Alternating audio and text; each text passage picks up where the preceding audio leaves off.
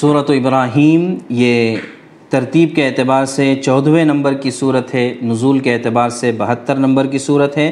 مکہ مکرمہ میں نازل ہوئی ہے، سات رکوع اور باون آیات ہے۔ اور جب مکہ مکرمہ میں نازل ہوئی، تو یقیناً اس میں وہی تینوں کی تینوں موضوعات ہوں گے، توحید، رسالت اور آخرت۔ البتہ اس صورت کا نام صورت و ابراہیم اس وجہ سے ہے کہ مشرقین مکہ حضرت ابراہیم علیہ السلاۃ والسلام کو بہت مانتے تھے۔ اور اسی طرح ان کا یہ دعویٰ تھا کہ ہم ملت ابراہیمی پر ہیں۔ تو اس وجہ سے اس صورت میں خاص طور سے ابراہیم علیہ السلاۃ والسلام کا ذکر بھی ہے اور ساتھ ساتھ میں وہی توحید کے لیے اللہ تعالیٰ کی کائنات کا ذکر ہے اور رسالت کا اور آخرت کا ذکر ہے۔ چنانچہ اللہ تعالیٰ فرماتے ہیں الفلام را، کتاب النزلناه الیک لتخرج الناس من الظلمات الى النور۔ کہ یہ کتاب ہے کہ جس کو ہم نے نازل کیا ہے تم پر۔ اس کتاب کے نازل کرنے کا مقصد کیا ہے؟ تاکہ تم لوگوں کو ان کے پروردگار کے حکم سے اندھیروں سے نکال کر روشنی میں لے کر آؤ۔ یہاں پر کہا، لتخرج الناس یہ کتاب آئی ہے، لوگوں کو، تمام انسانوں کو، ظلمتوں سے، اندھیریوں سے، اور جو ہے عقائد باطلہ سے نکال کر ایک نور کی طرف لے جانا ہے، ایک روشنی کی طرف لے جانا ہے۔ ظاہر ہے کہ یہ کام اللہ کے نبی صلی اللہ علیہ وسلم نے کیا اور اپنے بعد اپنی امت کو اس کا ذمہ دار بنایا کہ اس کتاب کے پیغام کو تمام لوگوں تک اور الناس تک پہنچانا ہے بِإِذْنِ رَبِّهِمْ إِلَى صِرَاطِ الْعَزِيزِ الْحَمِيدِ اور سب کو صراط مستقیم پر لے کر آنا ہے۔ آیت نمبر چار میں اللہ تبارک تعالیٰ فرماتے ہیں، وَمَا أَرْسَلْنَا مِن رَسُولٍ إِلَّا بِلِسَانِ قَوْمِهِ لِيُبَيِّنَ لَهُمْ، کہ ہم نے جس رسول کو بھی بھیجا، وہ رسول اپنے قوم کی زبان میں بات کرتے تھے، لِيُبَيِّنَ لَهُمْ، تاکہ ان کے سامنے وضاحت کے ساتھ دین کی بات کو پیش کر سکیں۔ تو اس سے پتہ یہ چلا کہ جتنی بھی قومیں ہیں ابھی گزشتہ صورت میں پتہ چلا کہ ہر قوم میں رسول آئے ہیں۔ اب ہر قوم کی زبان الگ ہوتی ہے، انداز الگ ہوتا ہے۔ جب ہر ایک کے پاس رسول آئے ہیں تو اس کا مطلب یہ ہے کہ ان کی زبان میں اس رسول نے بات کی ہوگی۔ چنانچہ عربوں میں جو رسول آئے انہوں نے عربی میں بات کی۔ جو عجم میں جو رسول آئے، انہوں نے عجمی میں بات کی۔ یا یہ کہ اس قوم میں جو بھی زبان چل رہی ہوگی۔ مثال کے طور پر اگر ہم جو ہے یہ مان لے کہ کئی ہزار سال پہلے اگر ہندوستان میں سنسکرت زبان اگر بولی جاتی ہوگی، تو ظاہر ہے کہ جو نبی آئے ہوں گے، انہوں نے سنسکرت میں ہی بات کی ہوگی۔ تو لہٰذا کسی زبان سے ہمارا بیر نہیں ہے، کسی زبان سے ہماری دشمنی نہیں ہے۔ اس لیے کہ زبان تو معاف ضمیر کے ادا کرنے کا ذریعہ ہوتا ہے۔ بلکہ مسلمانوں کو چاہیے کہ اس وقت دنیا جو زبان جانتی ہے، جو زبان سمجھتی ہے، اس زبان کو ہمیں اختیار کرنا چاہیے۔ اگر عالمی اعتبار سے دیکھیں تو انگریزی زبان زیادہ چلتی ہے، تو لہٰذا مسلمانوں کو دعوت دین کے مقصد سے انگریزی بھی سیکھنا چاہیے۔ اسی طرح اگر ہم ہندوستان میں رہتے ہیں، تو ہم کو ہندی بھی آنا ضروری ہے، تاکہ ہم اسی زبان میں لوگوں کو دین کی دعوت دے سکیں۔ اسی طرح اگر ہم مہاراشٹر میں رہتے ہیں، علاقائی زبان جو بھی ہماری ہے، چاہے وہ مراٹھی ہو یا جس علاقے کی جو زبانیں ہیں، ان زبانوں پر مہارت حاصل کرنا اور ان زبانوں میں اپنے دینی لٹریچر تیار کرنا اور اسے لوگوں کے درمیان عام کرنا، یہ ہم سب کی ذمہ داری ہے۔ تو یہ بڑی اہم چیز اللہ تبارک تعالیٰ نے اس سورہ ابراہیم میں ارشاد فرمائی ہے پھر آیت نمبر سات میں اللہ تعالیٰ نے زندگی کا ایک بہت ہی بڑا اصول بیان فرمایا کہ وہ اطن رب کم لن شکر تم لزیدنکم کہ آدمی کو اپنے اندر شکر گزاری کا مادہ پیدا کرنا چاہیے کہ جو بھی نعمت اللہ نے دی ہے، اس پر آدمی راضی رہے، اس پر کافی رہے، کفایت کر لائے قناعت کرے اور اور جو ہے اس پر اللہ تعالیٰ کی قدردانی کرے کہ اللہ کا شکر ہے، اللہ نے کم سے کم اتنا تو دیا ہے۔ آدمی اپنے اندر شکوے، شکایات کا جذبہ نہ رکھے کہ جب بھی پوچھا جائے تو بھئی یہ کمی ہے، یہ بیماری ہے، یہ پریشانی ہے، بلکہ یہ دیکھے کہ اللہ نے ان تمام بیماریوں کے ساتھ ساتھ اور کیا اچھائیاں اور نعمتیں مجھے دی ہیں؟ اس لیے کہ اللہ کا اصول اور ضابطہ یہ ہے کہ جب بندہ شکر گزاری کرتا ہے تو لَأَزِيدَنَّكُمْ، ہم ضرور بھی ضرور اس نعمت میں اضافہ کرتے ہیں۔ وَلَئِن كَفَرْتُمْ اور اگر تم ناشکری کرو گے تو ان عذابی لشدید، تو میرا عذاب بڑا سخت ہے۔ عذاب کے لیے ضروری نہیں کہ زلزلے آئیں اور طوفان برپا ہو جائے، بلکہ آدمی کے اپنی زندگی میں کچھ ایسا ہو جائے جاتا ہے اور ایسی اللہ تبارک تعالیٰ پکڑ کر دیتے ہیں کہ وہ اس کی ناشکری کی سزا بن جاتی ہے۔ تو اس لیے آدمی کو قناعت شعار اور جو ہے کفایت شعار ہونا چاہیے کہ اپنی نعمتوں پر خوش رہنا چاہیے۔ اس کے بعد آیت نمبر تیرہ میں اللہ تبارک تعالیٰ نے بہت عجیب بات ارشاد فرمائی کہ وقال الدین کفروا لرسلہم۔ یہ جو کافر ہے، کافر سے مراد، اس سے پہلے بھی بات عرض کی جا چکی ہے کہ کافر سے مراد وہ لوگ ہیں جو ہٹ دھرمی میں انکار کرتے ہیں۔ محض غیر ایمان والا ہونا، یہ کافر ہونے کے لیے قرآن کی اصطلاح میں کافی نہیں، بلکہ ہٹ دھرمی کے ساتھ انکار کرنے والے جو لوگ ہیں، انہوں نے رسولوں سے ایک بات کہی تھی اور عجیب بات کہی کہ لنخرجنکم من ارضنا او لتعودن فی ملتنا، کہ ہم ضرور بھی ضرور تم کو اپنے علاقوں سے نکال دیں گے، یا تو تم کو اپنے مذہب میں دوبارہ لے کر آئیں گے۔ دیکھیے، یہ دو باتیں قرآن نے کہی ہے لنخرجنکم من ارضنا، کہ وہ لوگ رسولوں سے کہتے تھے کہ ہم تم کو اپنے علاقے سے نکال دیں گے، اپنے ملک سے نکال دیں گے۔ اور دوسری بات یہ کہتے تھے کہ ہم تم کو واپس اپنے کفر کی طرف لے کر آئیں گے۔ یہ اگر آپ غور کریں تو یہی وہ کلمات ہے جو آج بھی کہے جاتے ہیں کہ یا تو مسلمانوں سے کہا جاتا ہے کہ اس ملک کو چھوڑ دو، یا کہا جاتا ہے کہ گھر واپسی کر لو۔ تو یہ جو ہے کفر جو ہے یہ کوئی نیا نہیں ہے، بلکہ یہ کفر پرانا ہے اور قرآن نے اس کے سلسلے میں رہبری کر دی ہے۔ تو لہٰذا اب جو ہے رسولوں کے ساتھ بھی یہی معاملہ ہوتا تھا، یہی باتیں اور یہی الفاظ اور کلمات کہے جاتے تھے۔ آگے سنیے اللہ تعالیٰ کیا فرماتے ہیں۔ فَأَوْحَا إِلَيْهِمْ رَبُّهُمْ لَنُهْلِكَنَّ الظَّالِمِينَ۔ تو اللہ تبارک تعالیٰ نے ان رسولوں کی طرف وحی بھیجی۔ وحی کسے کہتے ہیں؟ وحی کو سادہ الفاظ میں اگر کہا جائے تو کہا جا سکتا ہے سیکریٹ میسیج ایک خفیہ پیغام اللہ نے ان رسولوں کی طرف بھیجا۔ یعنی اس طرف تو یہ انکار کرنے والے لوگ بہت شور مچا رہے تھے کہ ہمارا ملک چھوڑ کر نکل جاؤ یا پھر جو ہے ہمارے کفر میں واپس آ جاؤ، گھر واپسی کر لو۔ تو اب رسولوں نے بہت زیادہ ریاکشن نہیں دیا۔ اور اللہ تبارک تعالیٰ نے بھی ان کے اس کہنے پر فوراً عذاب نازل کر دیا۔ ایسا نہیں ہوا، بلکہ اللہ تعالیٰ نے ایک سیکریٹ میسج ان رسولوں کی طرف بھیجا اور کہا لَنُهْلِكَنَّ الظَّالِمِينَ ہم ضرور بے ضرور ظالمین کو ہلاک کر دیں گے۔ تو لہٰذا، اگر کوئی اس طرح کی بکواس کرتا ہے اور اس طرح کے کلمات کہتا ہے، تو ہم کو اس پر جو ہے بہت زیادہ مشتعل نہیں ہونا چاہیے ریاکشن نہیں دکھانا چاہیے، بلکہ ہم کو ان تک دین کی دعوت پہنچانے کی کوشش اور فکر کرنا چاہیے۔ جب وہ دین کی دعوت کا انکار کر دیں گے، تو خود بخود وہ ظالم ہو جائیں گے اور پھر ان کا اور اللہ کا معاملہ ہوگا۔ ہم سے ان کا کوئی تعلق ہی باقی نہیں رہے گا۔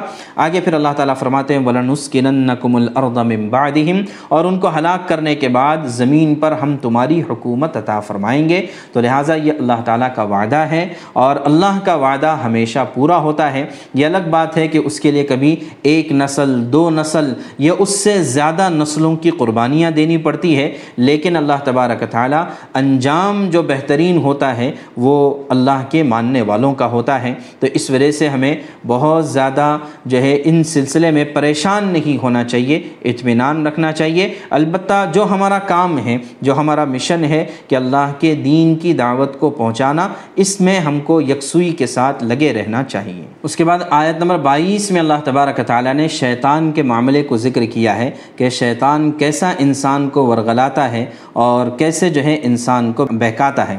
چنانچہ وقال الشیطان لما قضی الامر۔ جب ہر چیز کا فیصلہ ہو جائے گا تو شیطان اپنے ماننے والوں سے کہے گا کہ حقیقت یہ ہے کہ اللہ نے تم سے سچا وعدہ کیا تھا اور میں نے تم سے وعدہ کیا تو اس کی خلاف ورزی کی۔ یعنی شیطان خود اعتراف کرے گا کہ میں نے اللہ کی بات کو نہیں مانا۔ اور مجھے تم پر اس سے زیادہ کوئی اختیار حاصل نہیں تھا کہ میں تمہیں اللہ تعالیٰ کی نافرمانی کی دعوت دوں، تو تم نے میری بات مان لی۔ یعنی شیطان کسی سے برائی کرواتا نہیں ہے، صرف جو ہے برائی کی اس کو دعوت دیتا ہے۔ اور برائی کا خیال اور وسوسہ دل میں پیدا کرتا ہے، وہ برائی آدمی خود کرتا ہے۔ تو لہٰذا شیطان بھی یہ کہے گا کہ لہٰذا مجھے ملامت نہ کرو۔ جو بھی تم نے گناہ کیے ہیں، تمہارے اپنے اختیار سے کیے ہیں، مجھے ملامت نہ کرو، بلکہ اپنے آپ کو ملامت کرو۔ نہ تمہاری فریاد پر میں تمہاری مدد کر سکتا ہوں، اور نہ میری فریاد پر تم میری مدد کر سکتے ہو کہ تم نے اس سے پہلے مجھے اللہ کا جو شریک مان لیا تھا، آج میں نے اس کا انکار کر دیا۔ چنانچہ قیامت میں شیطان بھی جو ہے، ان لوگوں کا ساتھ نہیں دے گا۔ البتہ جو ایمان والے ہیں اور اعمال والے ہیں، اللہ تعالیٰ ان کو جنت میں داخل کر دیں گے۔ جس جنت میں وہ ہمیشہ ہمیشہ رہیں گے اور وہاں پر سلامتی ہی سلامتی ہوگی۔ اور اللہ تعالیٰ فرماتے علم ترقی فضرب اللہ مثلاً کلیمتاً طیبتاً کہ تمہیں نہیں پتہ ہے کہ پاکیزہ کلمہ پاکیزہ کلمہ سے مراد ہے لا الہ الا اللہ۔ کلمہ طیبہ کی مثال ایسی ہے کہ شجرت طیبہ اسلحہ ثابت و فرعها فی السماء، جیسے کہ کوئی بہترین اچھا درخت ہوتا ہے کہ اس کی جڑیں زمین میں پیوست ہوتی ہے اور اس کا پھل آسمان پر ہوتا ہے، تؤتی اکلہا کلحین بإذن ربہا۔ اپنے رب کے حکم سے ہر مرتبہ یہ پھل لے کر آتا ہے، ہر موسم میں پھل لاتا ہے۔ تو ایمان کی اور کلمہ طیبہ کی مثال، اس جو ہے ثمر آور درخت کی طرح سے ہے کہ جو لوگوں کو نفع پہنچاتا ہے، خود بھی مضبوط ہوتا ہے اور اس کی ذات سے لوگوں کو نفع ہوتا ہے۔ پھل کے ذریعے، سائے کے ذریعے اور ٹہنی اور لکڑی کے ذریعے سے وہ نفع پہنچاتا ہے۔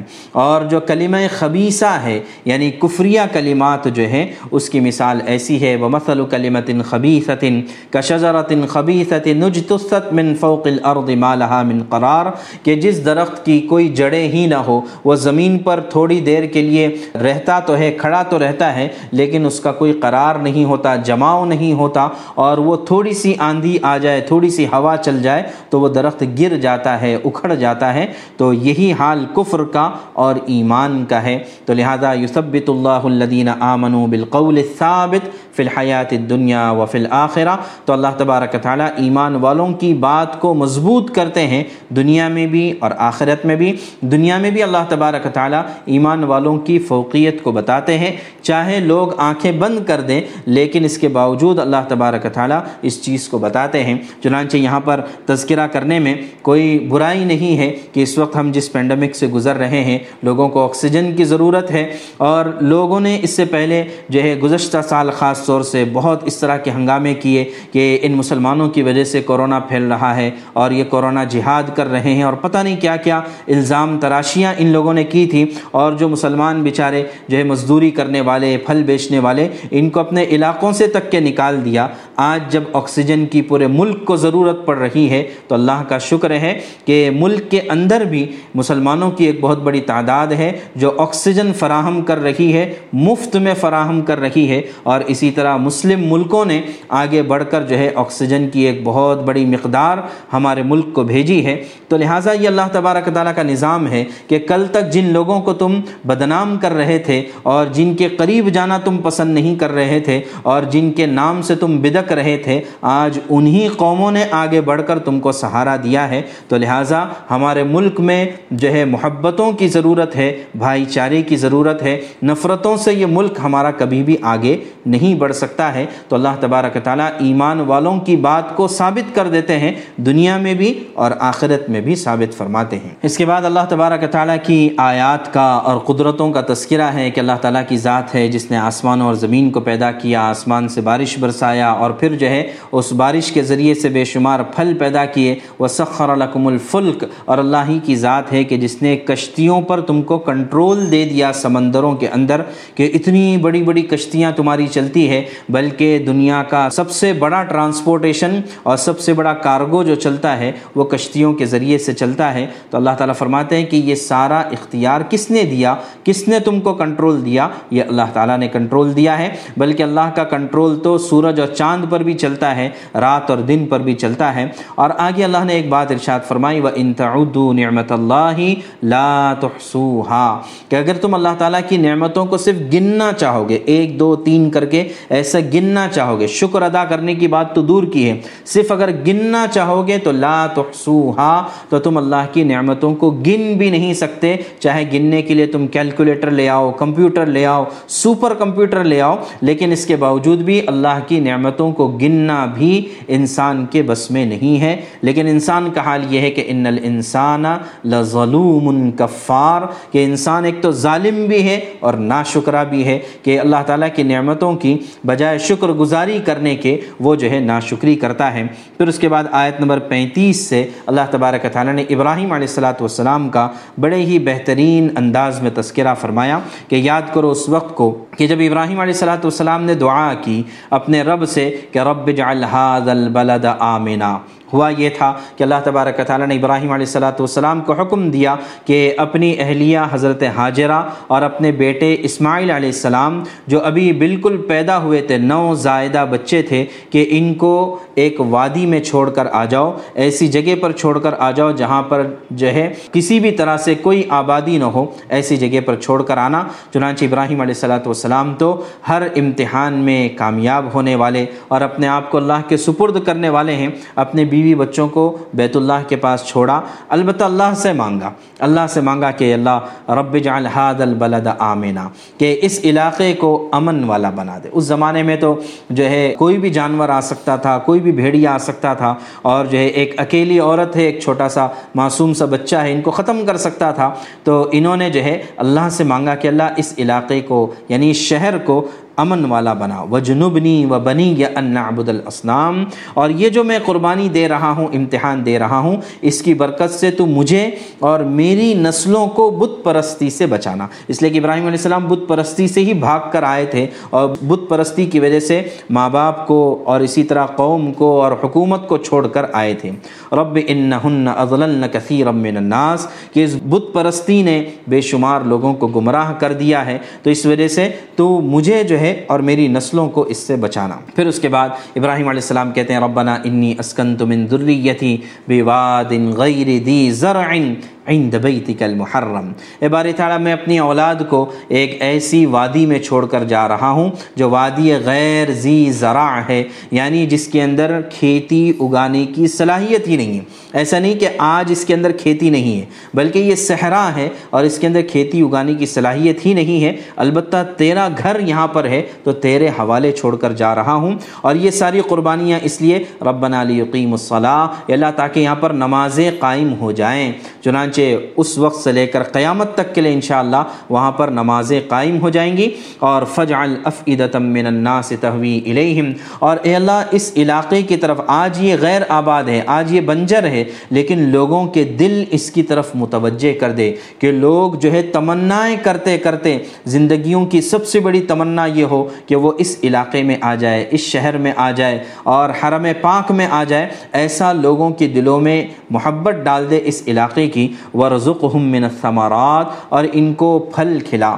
چنانچہ جو ہے، مکہ مکرمہ ایسا شہر ہے کہ دنیا بھر کے جتنے پھل ہیں، وہاں پر ملتے ہیں اور بے موسم کے پھل بھی وہاں پر ملتے ہیں۔ یہ ابراہیم علیہ السلاۃ والسلام کی دعا اور اس سے بڑھ کر ان کی اور ان کے خاندان والوں کی قربانی کی برکت ہے۔ ربنا انک تعلم ما نخفی وما نعلم اے اللہ، تو سب جانتا ہے جو میں ظاہر کر رہا ہوں، جو چھپا رہا ہوں۔ ظاہر میں تو میں دعائیں کر رہا ہوں اور اندر ایک خوف ہے، اندر ایک بے اطمینانی ہے میرے بیوی بچوں کو چھوڑ کر جا رہا ہوں، ان کا کیا ہوگا؟ ان کا کون پرسان حال ہوگا؟ تو لہٰذا ساری چیزیں اللہ تو جانتا ہے۔ پھر اس کے بعد جو ہے، اللہ تبارک تعالیٰ نے مکہ مکرمہ کو آباد کیا اور جو ہے، اسماعیل علیہ السلام کی برکت سے جو ہے، قیامت تک کے لیے زمزم کا پانی جاری کیا اور جو ہے، ان کی اداؤں کو اللہ تعالیٰ نے قبول کیا۔ تو اس کے بعد پھر ابراہیم علیہ السلام کہتے ہیں الحمد للہ الدی علی الکبری اسماعیل و اسحاق۔ تمام تعریفیں اس اللہ کے لیے ہے جس نے بڑھاپے میں مجھے اسماعیل بھی دیا اور اسحاق بھی دیا۔ بے شک اللہ کی ذات وہ ہے جو دعاؤں کو سننے والی ہے۔ اور پھر ابراہیم علیہ السلاۃ والسلام دعا کرتے ہیں، رب جعلنی مقیم الصلاۃ ومن ذریتی۔ اے اللہ، میری اور میری نسلوں کو نماز کے قائم کرنے والا بنا۔ کتنی بڑی دعا ہے کہ اے اللہ مجھے اور میری نسلوں کو، وقت کے نبی ہے اور اللہ کے خلیل ہے پتہ نہیں کیا کیا مانگ سکتے تھے اللہ سے، لیکن اللہ سے مانگ رہے کہ اللہ ہمیں نماز پڑھنے والا بنا، نماز قائم کرنے والا بنا۔ کہ اگر زندگی میں نماز آ گئی تو سارا دین آنا آسان ہو جائے گا۔ خدا نخواستہ، اگر زندگی میں نماز نہیں ہے تو پھر دین نہیں آئے گا۔ اس لیے کہ حدیث پاک میں یہ بات ارشاد فرمائی گئی کہ من اقام الصلاۃ اقام الدین ومن حد ہدمہا فقد حدم الدین، کہ جس نے نماز کو قائم کیا اس کا دین کھڑا ہو گیا، اور جس نے نماز کو چھوڑ دیا اس کا دین بھی ضائع ہو گیا۔ تو اس وجہ سے ہمیں بھی چاہیے کہ ہم جو ہے نمازوں کا اہتمام کریں۔ ایک ہے نماز پڑھنا اور ایک ہے نماز کو قائم کرنا۔ قرآن نے کہیں پر بھی نماز کے پڑھنے کا حکم نہیں دیا۔ نماز کے پڑھنے کا مطلب یہ ہے کہ آج موڈ ہے تو پڑھ لیا، آنکھ کھل گئی تو پڑھ لیا، ورنہ چھوڑ دیا، یہ نماز کا پڑھنا ہے۔ قرآن نے کہا ہے نماز کو قائم کرنا۔ چنانچہ چنانچہ ہر حال میں چاہے دل چاہے نہ چاہے، آدمی بیمار ہو یا صحت کی حالت میں ہو، سفر میں ہو، حضر میں ہو، غرض یہ کہ ہر حالت میں نماز کا آدمی اہتمام کرے تو اس کی زندگی سرخرو ہے، اس کی زندگی میں چین اور سکون ہے اور دین پر چلنا اس کے لیے آسان ہے۔ بغیر نماز کے آدمی چاہے جتنے بھی نیک کام کر لے، لیکن دین اس کی زندگی میں نہیں آ سکتا ہے۔ تو اس وجہ سے یہ بہت ہی بہترین دعا ہے۔ اس دعا کا بھی اہتمام کرنا چاہیے۔ رب جعلنی مقیم الصلاة ومن ذریتی۔ ربنا وتقبل دعا۔ اے اللہ، ہماری دعا کو قبول فرما۔ اور آگے فرمایا، ربنا غفر لی ولی والدیہ اے اللہ، میری بھی مغفرت فرما۔ میرے ماں باپ کی بھی مغفرت فرما۔ وللمؤمنین اور ایمان والوں کی بھی مغفرت فرما۔ یوم یقوم الحساب۔ جس دن کے حساب کھڑا ہوگا یعنی آخرت کے دن ہم سب کی مغفرت فرما۔ اس کے بعد اللہ تبارک تعالیٰ فرماتے ہیں، ولا تحسبن اللہ غافلا عما يعمل الظالمون کہ ہرگز اس بات کا گمان نہ کرنا کہ اللہ تبارک تعالیٰ ظالموں کے عمل سے غافل ہے۔ اللہ کو پتہ نہیں ہے کہ یہ لوگ کیا کر رہے ہیں۔ اللہ کو سب پتہ ہے۔ البتہ اللہ تبارک تعالیٰ نے ایک ایسے دن کے لیے ان کی سزاؤں کو مؤخر کر رکھا ہے جس دن میں آنکھیں پھٹی کی پھٹی رہ جائیں گی اور یہ کہ سروں کے اوپر محتعین مقنعی رؤوسہم کے سر جھکے ہوئے ہوں گے اور آنکھیں ان کی طرف لوٹ کر واپس نہیں آ پائیں گی